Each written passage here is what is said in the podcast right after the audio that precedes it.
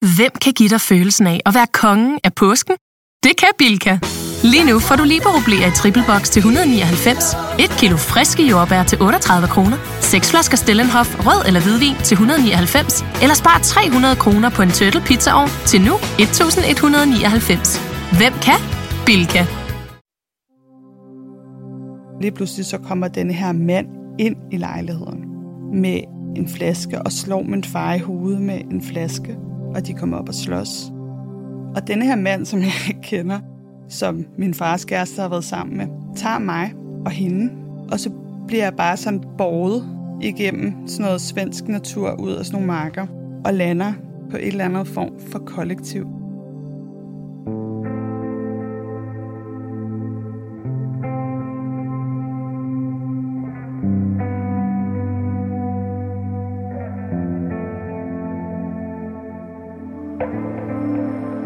For mange er utroskab det største, mest ultimative svigte den tillid, der skal bære og understøtte et parforhold. Ikke desto mindre præger netop det svigt mange kærlighedsrelationer i Danmark.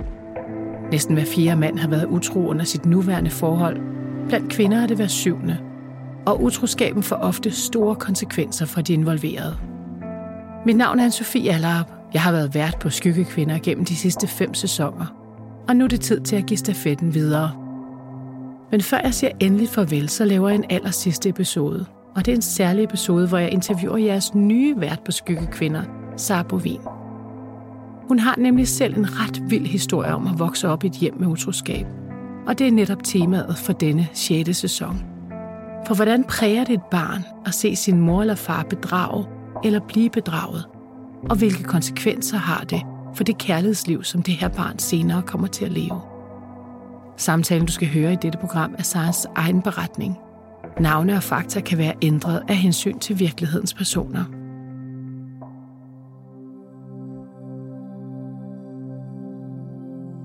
Sara og jeg mødes på Frederiksberg. Jeg kender ikke Sara, men jeg ved, at utroskab er noget, der har præget hendes familie i flere generationer.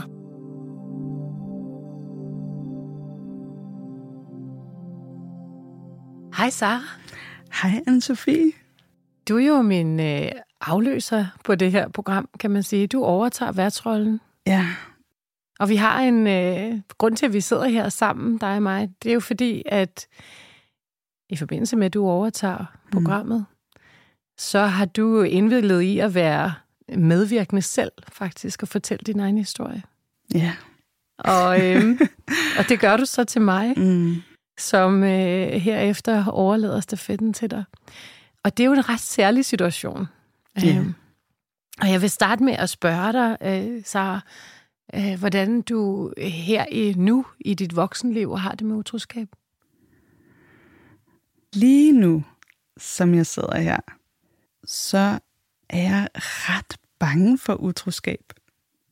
Altså, øhm, det er ligesom en frygt, som er med mig konstant. Altså, jeg er bange for, at, at der er nogen, altså for eksempel at min kæreste skulle bedrage mig, altså være mig utro. Men et eller andet sted, så tror jeg også, at jeg er bange for, at jeg selv kunne finde på det.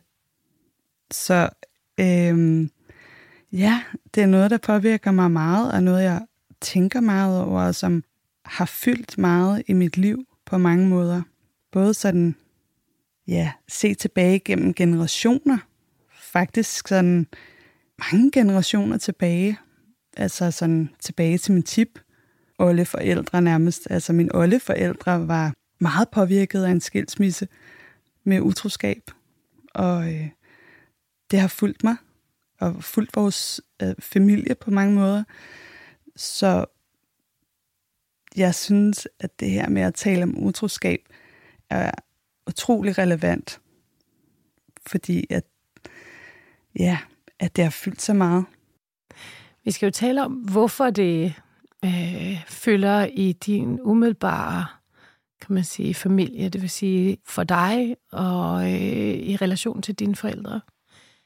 Um, og jeg synes, at vi øh, skal tale om dine forældre øh, hver især, øh, men øh, jeg vil starte med at spørge dig øh, om hvornår du er født, og om du kan beskrive det miljø, du blev født i.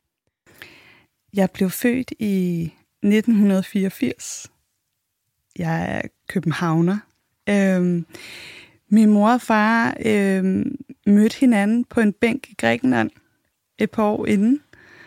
Øhm, min far kom fra en baggrund, hvor at han, øh, ja, hans mor var meget ung, da hun fik ham, og, og altså røg faktisk på rygeheroin som 15-årig, og var ja, svigtet, øh, og jeg havde ikke nogen tæt kontakt til sin far heller. Så han udvikler ligesom et misbrug, og altså øh, har et ret vildt liv.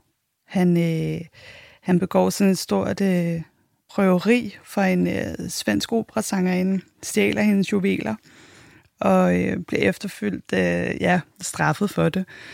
Og efter det, så beslutter han sig for at tage til Grækenland, for at komme væk og komme ud af sit heroinmisbrug. Og øh, nede på en eller anden bar, der er han op og slås med en eller anden og bliver sur og går sin vej og øh, sætter sig på den her bænk. Og på den anden side kan han ligesom se en eller anden ung kvinde rende rundt, og der er ligesom en mand efter hende. Og efter noget tid kommer hun løbende ned ad trapperne og sætter sig på den her bænk, og det er så min mor. Og de forelsker sig og tager til Israel sammen, og, og min mor ender med at tage ham med til Danmark. Min far er jo svensk. Og øhm, ja... Hvem løb hun fra?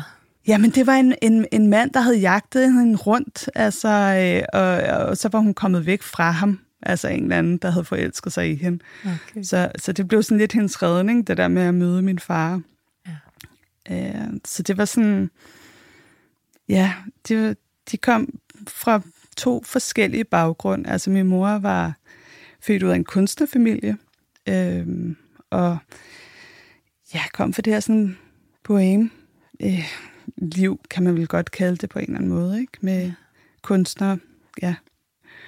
Og øhm, min far kom jo på den her baggrund, og havde jo været igennem det her misbrug.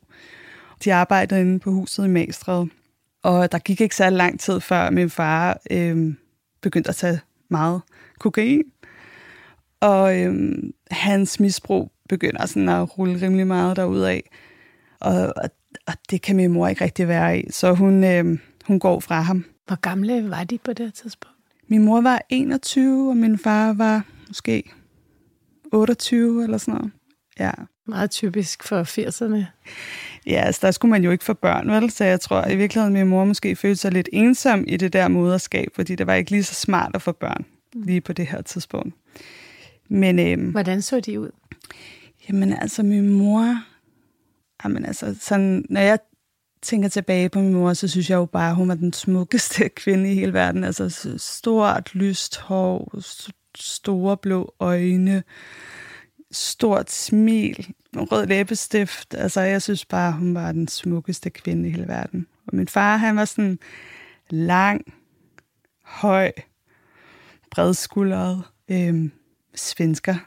Øhm, og jeg kan huske, at jeg synes, det var så mærkeligt, at når han talte svensk. Altså, jeg synes også, det var en lille smule pinligt selv, ikke? Altså, jeg kunne godt være sådan... Øh, altså, min far, han er ikke tosset, han er bare svensker. Det kunne godt være sådan en ting, jeg sagde til andre børn, da jeg var lille, ikke?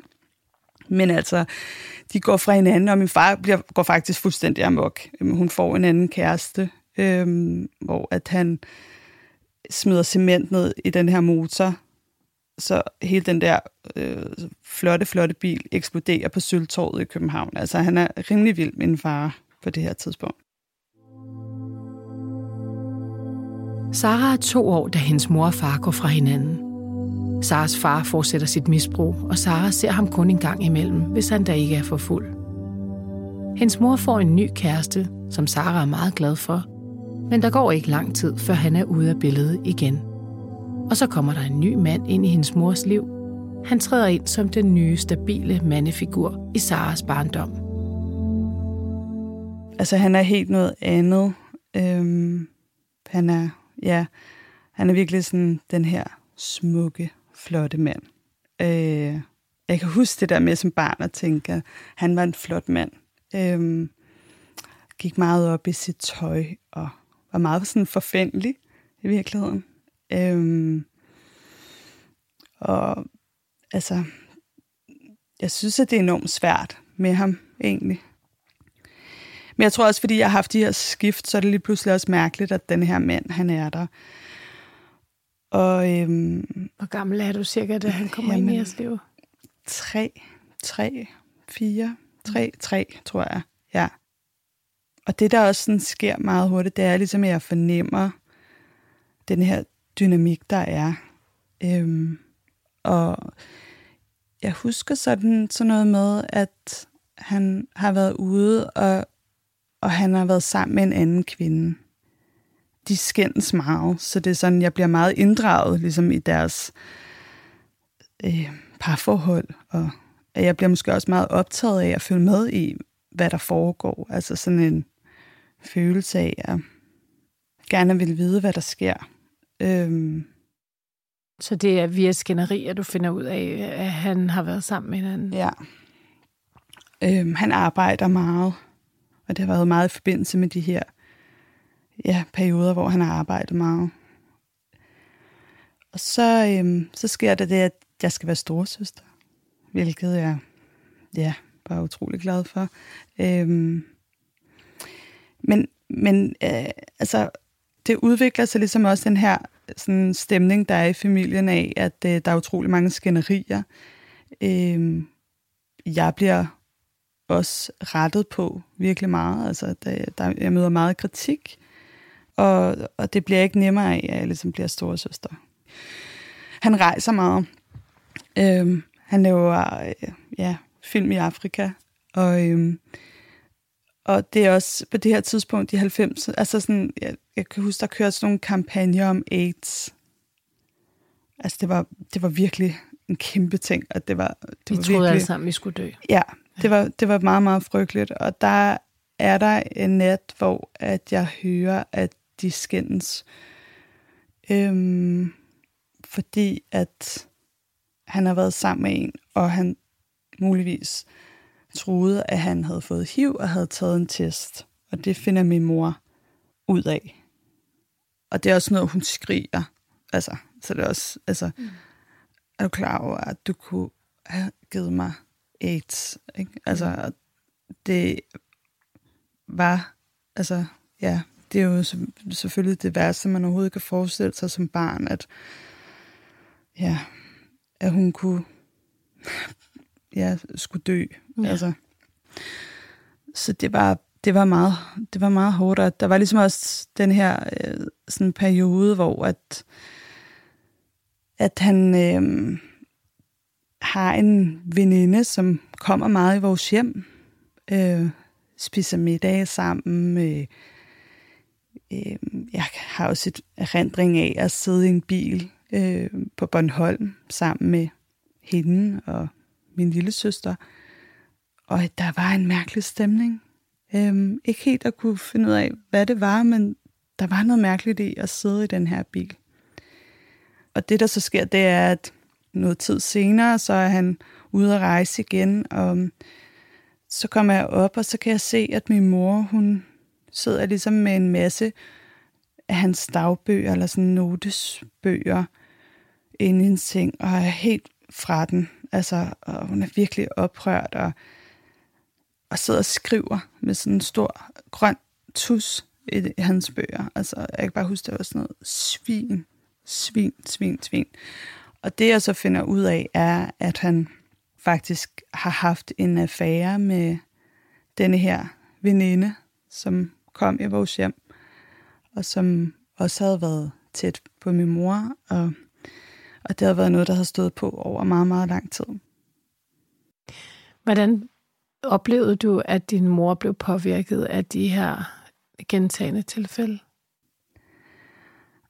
Jeg husker, at jeg havde et meget, meget, meget stort ønske om, at hun skulle forlade ham. Jeg synes, han var en tyran. Jeg kunne ikke lide ham. Øhm, følte heller ikke, at han kunne lide mig. Altså, han, øh, altså, han var en mand, når han var ude, og en, når han var hjemme. Og det påvirkede selvfølgelig min mor, fordi at der var meget konflikt, altså mange konflikter, og der var meget mere Altså, nu går jeg, og så pakkede hun alle vores ting, og så troede jeg, yes, så nu sker det. Og så, øh, så fandt de sammen igen. Og der var også noget i ham, som ikke ville forlade min mor. Altså selvom han gentagende gange var min mor utro, så ville han ikke forlade hende. Og jeg kan huske noget mere, at jeg skrev breve til hende. Jeg skrev et brev om, at jeg håbede, at hun ville finde en anden prins på en hvid hest, sådan, så hun kunne være glad og lykkelig. Og altså, det var virkelig, virkelig et stort ønske fra min side af. Forholdet mellem Saras mor og stedfar bliver gradvist værre. Alligevel bliver de to sammen, indtil Sara er 17 år gammel. I mellemtiden finder Saras far en dansk kæreste. Hun er ret sjov. Altså, øh, første gang jeg møder hende, der kommer hun med rulleskøjter og tyld skørt, og første gang, jeg skal være sammen med dem, så spiser jeg risengrød under et bord på gulvet. Øhm, så det var sådan, det var sådan meget... Øh, det var rart, at hun var der, faktisk, at hun kom ind. Og det gjorde også, at jeg så ham en gang imellem. Altså, at jeg havde en, en dag en gang imellem og, og sov hos dem. Og, øhm, men, men altså, fordi at min fars misbrug øh, begynder også at, at, at gå amok. Øh, så der er faktisk sådan en, en oplevelse, der er omkring de ni år. Og det er på samme tidspunkt, som at jeg har ligget den her nat og overhørt, at min mor måske kunne have fået AIDS, fordi at hendes kæreste var hende utro. Der har min lille søster fødselsdag. Øhm, og der er ballonger, og der er øh, duft af boller og lavkager, og hele hans familie, altså hendes kærestes familie, var der, og telefonen ringer, og, øh, og det var jo sådan dengang med sådan en stationær telefon, så var det altså virkelig spændende at tage den telefon. Så den ringer, så jeg løber ind i stuen for ligesom at sige goddag. Og der var måske nogen, der ville ringe og sige tillykke med min lille søster. Så tager jeg telefonen og siger, ja, hallo, det er Sara. Og så er der en, der siger sådan en mandestemme, sådan, ja, jeg har ringet for at sige, at din far ligger på gulvet. Der er blod ud over det hele. Og han har lige skudt sig selv. Og ambulancen er på vej. Og så stivnede alt bare. Jeg kan også mærke det nu, når jeg siger det, sådan, at alt blev bare, det der med blodet bare forsvinder. Og, og tårerne begyndte bare at trille ned af kinderne på mig, og jeg tænkte, nu er min far død. Og så løb jeg ind i min mors seng og lå og græd derinde, og der gik ikke så lang tid, så kom min mor derind og var bare, hvad, altså, hvad sker der så? Og fortalte, at ja, min, min far er død, han har skudt sig selv, og der er lige en mand, der har ringet og fortalt det, og de, hele fødselsdagen bliver jo helt farvet og rystet, og de prøver at finde ud af, hvad der er sket, og efter mange timer, hvor de har ringet til hospitalet og fået brød at få fat i folk, der måske kendte ham, og sådan, så finder de ud af, at min far ikke er død, men at der er en mand, der har taget min fars telefonbog og vil hævne sig på min far, fordi at han havde været sammen med hans kone. Så det var simpelthen et jalousidrama, ja. som gik ud over dig, fordi at øh, man måske kunne gøre din far lige så ondt, måske, via ja. At så dig. Mm. Eller chokere dig. Skade dig, ja. Ja, det var ren øh, hævn. Efter episoden til Saras lille søsters fødselsdag, beslutter Saras far at flytte tilbage til Sverige. Sara ser ikke sin far særlig ofte, men i en sommerferie blev det besluttet, at Sara skal tage med hans danske kæreste op til Sverige for at besøge ham i tre uger. Faren og kæresten har lovet Saras mor, at de ikke vil drikke, mens Sara er på besøg. jeg skal så køre med hende med toget fra hovedbanegården. Det er en lang tur, det er en 10 timers lang togtur op. Og det er ikke engang Nordsverige, det er sådan noget Midtsverige eller sådan noget. Øhm, og der sidder vi i toget der, og jeg er spændt på at komme op til min far, jeg ikke har set i noget tid. Var du øh, egentlig glad for ham? Kunne du godt lide at være sammen med ham? Altså, når jeg husker tilbage, så var jeg utryg. Øhm, jeg følte ikke, at jeg kendte ham. Altså, der var sådan, der var en masse, sådan, altså, masse tegn i den her periode på, at ting ikke var, som de skulle være. Altså, jeg husker også sådan noget med, at når jeg var hjemme hos ham og sov, så ville jeg gerne ligge inde under et bord og sove. Altså, det er jo noget, jeg sådan tænker tilbage på nu. Hvorfor havde jeg sådan brug for at ligge inde under et bord og sove? altså, men, men det var nok fordi, at, at jeg ikke var virkelig tryg ved at være sammen med ham. Hvordan tryg? Hvordan tryg? Jeg har også et, et, et barndomsminde af at være hjemme hos ham, og øhm, jeg har ledt frygtelig meget af mel, altså mellemørsbetændelser. Og så øh, vågne om natten og bare græde og græde og græde, fordi jeg havde så mange smerter, og han bare sov. Og stå ude ved døren og kalde på min mor. Altså, ja. Ja. Øhm, ja, så det, det var jo det her med, at han var min far jo, og jeg tror også, at det var noget, som min mors kæreste ligesom også nogle gange, altså Jamen, du, altså sådan, det der med, han var jo ikke min far, så der var jo også en længsel efter, at, at han var min rigtige far, mærke den der biologiske kærlighed, og min far var også meget, altså, han har altid sådan, jeg har altid mærket også en kærlighed, altså selvom at det har været sådan, han har været tåget ind i sit eget misbrug, så, så har jeg også altid følt en eller anden form for kærlighed. Altså, øh, siddet op på hans skulder, eller øh, vi gik altid meget, så det der med sådan, ja, gå ture i hos øh, Ørstedsparken, så lånte vi en, en hund og gik tur, ture med den, og det, sådan nogle små ting har jeg minder af, var, var hyggelige med ham, så så der var også en glæde. Jeg glædede mig også til at skulle op og besøge ham og se, hvor han boede nu, hvor han ikke boede i Danmark mere. Og, mm jeg skulle med hans kæreste, som jeg altså også godt kunne lide, men, men altså, de to kunne også godt have deres ting, men det tænkte jeg ikke så meget over lige der, andet end at nu var vi med toget, og vi skulle derop, og, og jeg falder i søvn og, og vågner, og så er hun faktisk væk. Og så, øhm, altså, så går jeg ud i toget for at lede efter hende, og så sidder hun med sådan to mænd øhm, og drikker rødvin. Og jeg sætter mig ned der ved, ved de her to mænd og hende, og sådan, ej, jeg kan godt mærke, det, her, det er bare sådan mærkeligt, men hun, hun er blevet fuld.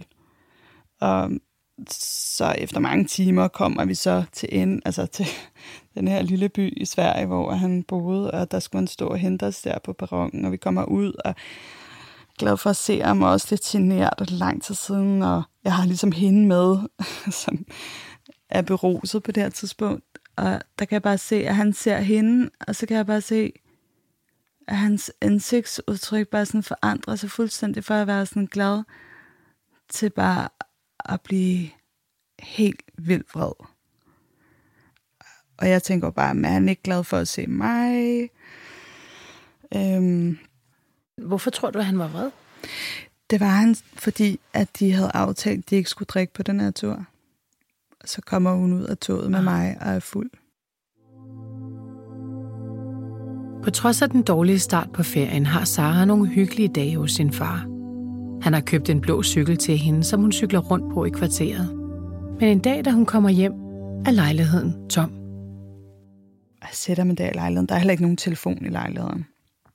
Øhm, og det går lang tid, jeg tænker, hvor er de henne? Og lige pludselig så, ja, så kommer ind ad døren og er meget fulde. og hun er meget fuld, og de skændes, og det er sådan noget med, at hun ligesom sådan, elsker du mig ikke, og hiver op. Hun havde sådan nogle meget store, flotte bryster, og lige pludselig stod med brysterne fremme og ville hoppe ud over altanen, altså meget dramatisk. Øhm, og jeg blev enormt utryg, og jeg var sådan, jeg vil gerne hjem. Jeg vil gerne hjem til min mor. Og det ender så med, at min far sender mig ud af døren og siger, at jeg skal gå ned på sådan et kontor, hvor der er en telefon, så vil han komme. Skynder mig derned, står der og venter på ham, og kan godt se, at han kommer ikke, så jeg bliver nødt til at tage tilbage. Øhm, cykler på min blå cykel op, og øh, kan ikke komme ind i opgangen. Og så på en eller anden måde, så lige pludselig, så kommer hun sådan ned, min fars kæreste, og er faktisk øh, helt blodig.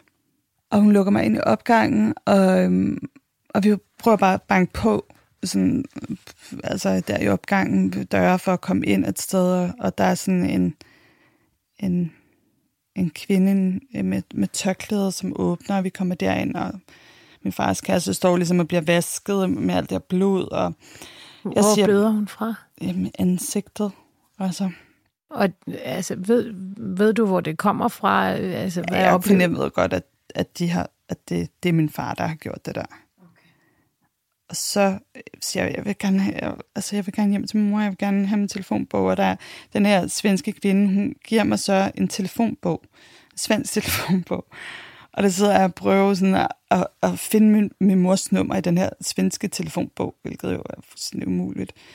Øhm, og så sidder vi derinde i den der stue, og så går det ikke så lang tid, så kan vi se min far, han sådan, ja, sådan går forbi og går sin, og vi skal jo have vores ting, og så når han kommer tilbage igen, og jeg skal så gå op til min far i lejligheden og få hendes punkt, går derop og kommer op, og så, altså, kigger på ham, og han sidder inde i køkkenet, og jeg er bare sådan, hvad er det, du har gjort?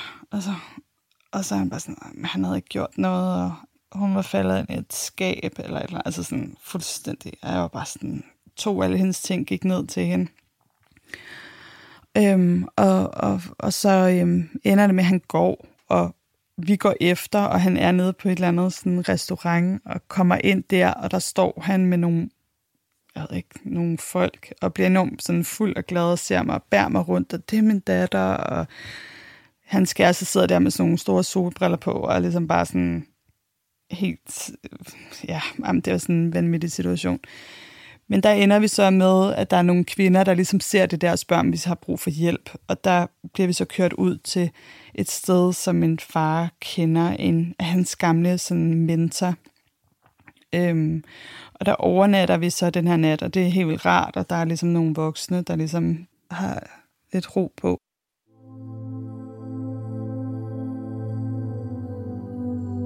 Næste morgen er Saras far og hans kæreste blevet gode venner igen. De kysser og krammer, og Sara tager med de to hjem til farens lejlighed. Men da faren senere falder i søvn på sofaen, så sker der endnu en gang noget mærkeligt.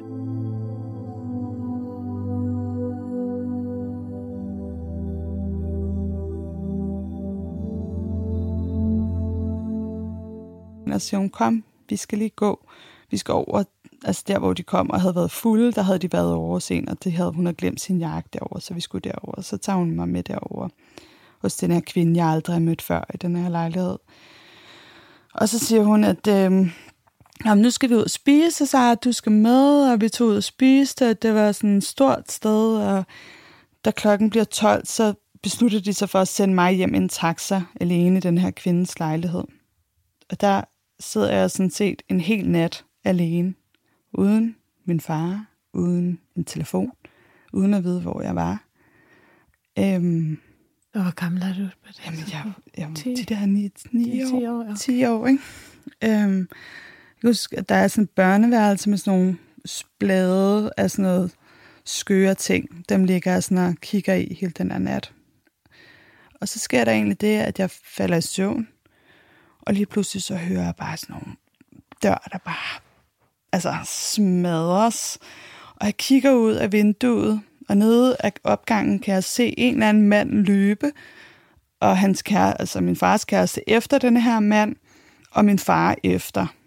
Og så går der ikke så lang tid, så kommer min fars kæreste løbende op ind til mig og siger, at jeg skal holde døren. Og jeg er bare sådan, øh, ja, okay. Og så holder jeg døren, og så kommer min far og er. Og han vil have, at jeg skal ringe til hendes mor i Danmark og fortælle, hvad der sker. Og så står jeg der midt om morgenen med en telefon i hånden og skal forklare, at min far siger til mig, at hans kæreste har været sammen med den her mand i, besiden, altså i den her lejlighed om morgenen sammen med mig. Øh, og jeg står der om morgenen og skal forklare hendes mor det, og lige pludselig så kommer den her mand ind i lejligheden med øh, en flaske og slår min far i hovedet med en flaske, og de kommer op og slås. Og denne her mand, som jeg kender, som min fars kæreste har været sammen med, tager mig og hende, og så bliver jeg bare sådan borget igennem sådan noget svensk natur ud af sådan nogle marker, og lander på et eller andet form for kollektiv. Hvad sker der der?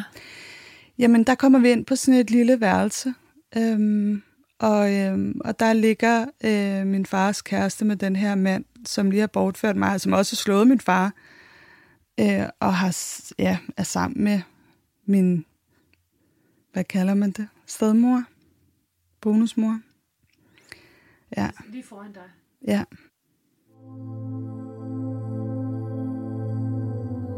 Det lyder jo helt forfærdeligt, det Sara lige har oplevet. Sara er jo ikke særlig gammel på det her tidspunkt.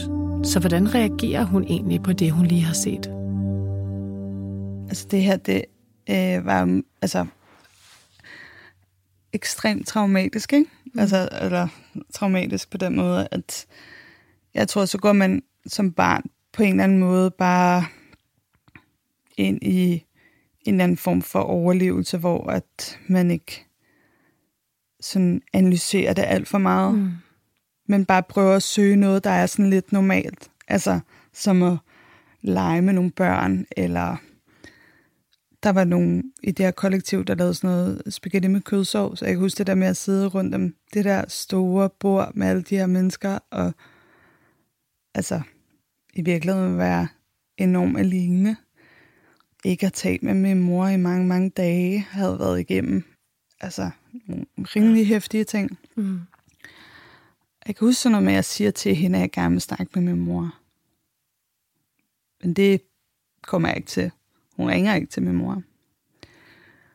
Og så går der ligesom, jeg tror, vi er der, måske to dage, og så, så skal vi tage tilbage til den her lejlighed, hvor at jeg på en måde er blevet bortført fra, eller hvad man kalder det. Altså, øhm, og der sidder min far, og er helt, altså, helt hæde i hovedet, han er blevet slået med den der jernstang, eller der var flaske, øh, og han sidder bare, der er sådan flasker øh, nede på sådan et sofabord, det ligner, han, han har ikke rykket sig de der to dage, der er han bare siddet og drukket sig fuld der. Og jeg, ja, så ked af det, jeg, jeg siger bare, hvad er det, du har gjort? Jeg er så vred på ham lige der, og så løber jeg ned og sætter mig en gang, og, og så er det så, at han kommer, og så siger han, at han vil gå i behandling. Og han har købt en togbillet, og mig og hans kæreste, vi skal tage hjem til Danmark igen. Og så ja, så går vi ned, pakker vores ting og kommer ned på togstationen. Og han har købt en stor pose med øl. Og jeg kan huske, at jeg var utrolig sådan ulykkelig og ja, bare tænkte, at jeg aldrig kom til at se ham igen. Øhm, og det eneste, jeg, jeg tror, jeg glæder mig til på det her tidspunkt, er bare at få lov til at se min mor. Altså, mm. øhm, og sætter mig ind i det der tog, og han siger, jeg ringer til din mor og siger, at du er på hovedbanegården om 10 timer. Og hans kæreste går med ind og skal på den her tur med, med mig hjem, og, og toget kører væk der fra perronen, og, og der kan jeg huske det der med, at jeg vil ikke vise, at jeg græd, men jeg græd og så glæder jeg mig bare til at komme hjem til min mor, og endelig kommer vi til hovedbanegården. Og jeg kommer ud af toget, og tænker bare, nu skal jeg kramme min mor. Og så er hun der ikke. Og ja, jeg får nogle penge til at ringe fra telefonboksen til hende, og siger farvel øh, til min fars kæreste, som går. Og så øh, ringer jeg og får fat i min mor, og hun er bare, hej skat, og hvordan går det i Sverige? Og jeg var sådan, jeg er ikke i Sverige. Jeg står på hovedbanegården. Sara ser ikke sin far de næste to år. I mellemtiden får han en behandlingsdom og bliver ædru. Og så tager han kontakt til Sara igen. Og en dag, to år senere, får jeg et brev ind ad døren om, at han er ædru, og han rigtig gerne vil tale med mig, for der er nogle ting, han gerne vil sige undskyld for. Og, øhm, og så genoptager vi kontakten. Øhm, ja. Og jeg begynder egentlig på det her tidspunkt at lære ham at kende på en helt ny måde, fordi at han er et helt andet menneske bag øhm, det her misbrug, der bare har fyldt det hele. Men ikke at vores relation bliver nem, og jeg ser jo heller ikke min far i dag. Og jeg har ikke set ham siden 2016. Ja. Hvordan så du, hvordan, da du var barn, kan du huske, hvordan du opfattede det her voksenliv? Hmm. Jeg tror på mange måder ikke rigtigt, at jeg har fået lov til at være så meget barn. Altså, øhm, jeg har i hvert fald altid været meget opmærksom på de voksne, og hvad, hvad de snakkede om, og hvad der skete. Øhm, været meget optaget af ligesom at forstå dem. Og selvfølgelig så har mit liv, der har også været rigtig mange gode ting. Altså, det, det er slet ikke sådan. Altså, det, jeg var også et barn, der legede meget og gjorde alle mulige ting. Og, altså på den måde også... Øh, altså, men jeg tror, det har helt klart påvirket mig, at den der sådan, følelse af at skulle have kontrol. Og hele tiden sådan på en eller anden måde også få, altså, øh, passe på mig selv på den måde, at finde ud af, hvor er vi henne? Er der nogen, der er uvenner? Øh, skal, er vi på vej videre? Altså sådan en eller anden form for sådan øh, angst for, hvad sker der lige om lidt, ikke? Mm. Ja. Og du siger, at i dag, der, øhm, der er utroskab noget troende. Ja. Altså helt, helt ærligt. Mm. Altså, og det var jo egentlig også lidt interessant, ikke, når du spørger ind til det her, fordi der kan, der kan jeg jo godt se den her sammenhæng, jeg egentlig har med den her følelse af at være bange for, hvad der sker lige om lidt. Mm. Altså den her utryghed om, er der noget, der kommer, og altså den her katastrofeangst i virkeligheden, ikke? Fra både at, at miste, og at der skal opstå problemer. øhm, så det er jo sådan en grundlæggende øh, utryghed og, og ængstelighed. Øhm, angsten for at blive forladt, ja, den, den fylder ekstremt meget af mit liv. Det er ikke særlig sjovt at skulle sige, vel? Altså, det er som om, at der også er, der er sådan noget skam forbundet med at sige, at man er bange for at blive forladt. Altså, ja. Hvordan har du det så med at skulle øh, gå ind i sådan et øh, rum, som det her program er? Mm. For jeg vil sige, så jeg har tudet mig igennem næsten en episode. Ja. Mm. Øhm, jamen, jeg tror, at for mig er det utrolig spændende at gå ind i dit univers og skyggekvindernes univers, fordi at det på en måde er det allerfarligste sted. Altså virkelig, ikke? Ja. Øhm, og der er også noget nogle gange i at gå derhen, hvor det er allerfarligst. Og prøve at mærke, hvordan det er. Altså nu har jeg arbejdet som journalist i mange år, og på et tidspunkt så følte jeg ikke, at jeg var klædt ordentligt på til netop at, at tale med mennesker, der var i krise, eller gå ind i de, i de her følsomme historier. Så jeg besluttede mig for at blive psykoterapeut. Så jeg har taget en psykoterapeutisk uddannelse, en coachuddannelse, og jeg interesserer mig utrolig meget for både den personlige fortælling, men også udvikling. Altså, og hvis der er noget, jeg tænker, at man udvikler sig igennem, så er det parforhold og seksualitet. Så det synes jeg er virkelig, virkelig spændende. Ja. Jeg ønsker dig god fornøjelse og ja, alt det bedste. Tak. Nu kan man sige, nu får jeg jo lov til at bære dit værtskab videre. Mm-hmm. Øhm, og så får jeg jo næsten lyst til at spørge dig. Nu har du lavet, jeg ved ikke hvor mange programmer, over, ja, hvad er det, 70 eller hvor meget, et eller andet. Virkelig mange, ikke? Og du, altså, hvad tager du med dig fra da du begyndte til nu? Hvad... Jamen, det er godt, at du overtager rollen her, øh, værtsrollen. Altså, først og fremmest så... Øh, jeg er meget taknemmelig over de samtaler, jeg har haft. Jeg tror egentlig sådan en, øh, altså en fornemmelse af en menneskelighed. Øh, og en respekt for den menneskelige psyke og al dens vildveje. Og nu har vi jo lige fået en pris øh, i vores program. Ja. Øhm, og jeg kunne rigtig godt lide, at komiteen, øh, som uddelte prisen, øh, sagde, at vi havde tematiseret, hvem der er offer og hvem der er den onde. Øh, fordi at vi står alle sammen i vores egne sko og fægter med det her liv. Og det gør vi så godt vi kan med de udfordringer, den bagage og det, det, det vi nu har at gøre det med. Og der er ikke nogen, der kun er offer, eller kun er onde, eller kun er helten. Vi er alle sammen lidt af det hele.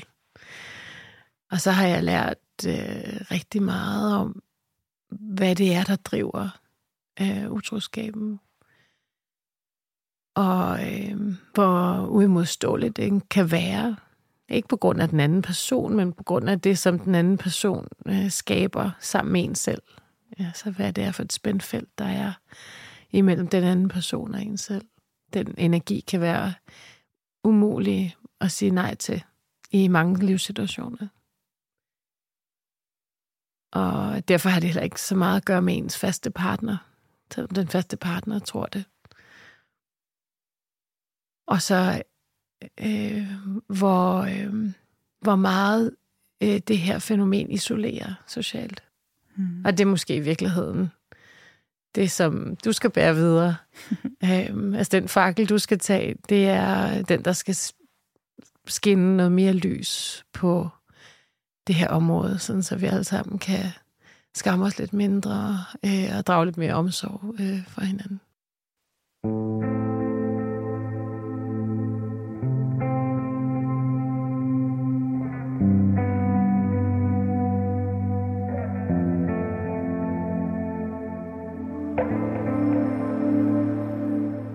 Tak til Sara for at fortælle sin personlige historie.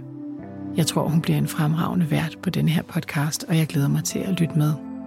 Jeg hedder Sofie Allarp, og det her det er min sidste udsendelse af Skyggekvinder. Og jeg vil sige tusind tak til Rikke Romme og Anna Sten Hansen, som har været tilrettelæggere på serien. Tak til Podimo for at få ideen og bede mig om at løbe med bolden. Tak til jer lyttere for al den overvældende respons, vi har fået på serien – og tak til alle jer, som har medvirket i serien. I har både rørt mig og gjort mig meget klogere på livet.